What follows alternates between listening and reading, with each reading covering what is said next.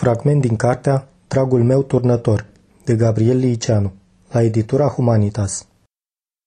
În raport cu angajații Direcției Securității, informatorul este oarecum un alogen, dar metisajul lor, cuplul pe care ei îl formează are vervă. Unul de-ai noștri, coleg, prieten, etc., devine și unul de-ai lor. El împrumută de la ei o bucățică din mantia de întuneric și mister în care aceștia se înfășoară și odată cu ea privilegii, ceva bani, poate, și o spoială de putere care îl face pe turnător să juiseze în taină. Câtă culoare aduce cu sine în peisaj turnătorul. În timp ce securistul e monolitic, coerent și plicticos, informatorul e dublu, e viu, joacă la două capete, se preface, e actor și introduce, tocmai prin dubla lui conștiință, elementul dramatic în joc. În timp ce securistul stă retras în noapte, informatorul se ascunde doar o parte din zi, în cealaltă aflându-se în lumină și mișcându-se zglobiu printre noi. Ba chiar, fizic vorbind, se ascunde doar o mică parte din timp, cât să aibă o întâlnire cu ofițerul de caz și cât să scrie o notă informativă. În rest e ca noi, ai zice că ne seamănă întru totul. E ca lumea aceea imaginată de filozofii analitici, ai cărei locuitori n-ar fi diferiți de noi oamenii, decât printr-un detaliu schimbat în compoziția sângelui niște trombocite de pildă puțin modificate structural – sau ca acele universuri care n-ar diferi decât prin aceea că într-unul din ele cangurii nu ar avea coadă. Pentru a-și compensa porcăriile pe care le face în culise, pe scenă informatorul e amabil, e haios, spune bancuri și sare în ajutor. Dumneavoastră, de pildă, ca turnător al meu, erați un om liniștit, nu luați cuvântul în ședințe și nu agresați pe nimeni. Cum spuneam, aveați umor și naturalețe și râdeați plăcut. Tocmai ideea că trebuie să adoarmă orice suspiciune și că ceva din comportamentul lui l-ar face să se trădeze, îl obligă pe informator să supraliciteze, să fie mereu băiat bun, de pildă să se ofere să-l ducă pe noi cal la Sibiu cu mașina.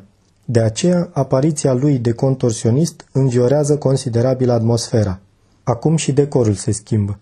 Se iese din biroul mohorât, mereu același, al direcției întâi, în care serviciile schimbă între ele rapoarte și informări sau cer și dau aprobări. Întâlnirea ofițerului cu sursa se face fie la domiciliul sursei, fie în diferite locuințe conspirative, uneori la câte o cârciumă sau o cofetărie.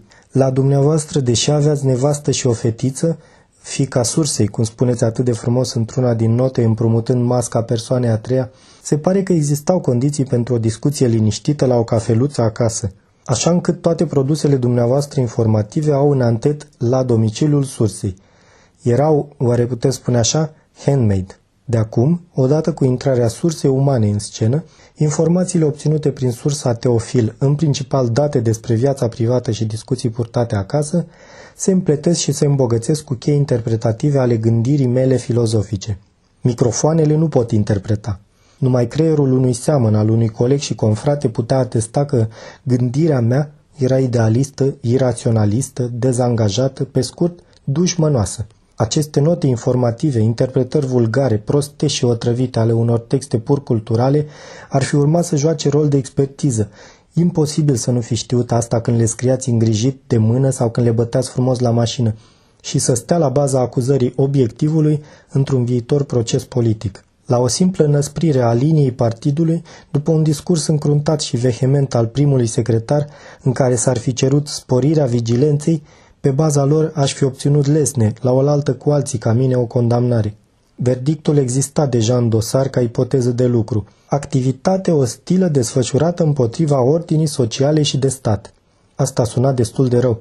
Dar abia textele informatorilor Cristian, Marian, Adrian, Andrei și alții o confirmau. Istoria s-a dovedit însă clementă cu mine. Urmarea acestor note colegiale s-a rezumat, la început cel puțin, doar la câteva lucruri. A trebuit să părăsesc Institutul de Filozofie, mi s-a oprit o carte în șpalt și mi s-a blocat pentru câțiva ani susținerea doctoratului. Plecarea de la filozofie a fost o ușurare și pentru cei de acolo și pentru mine. Am ajuns la Institutul de Istoria Artei.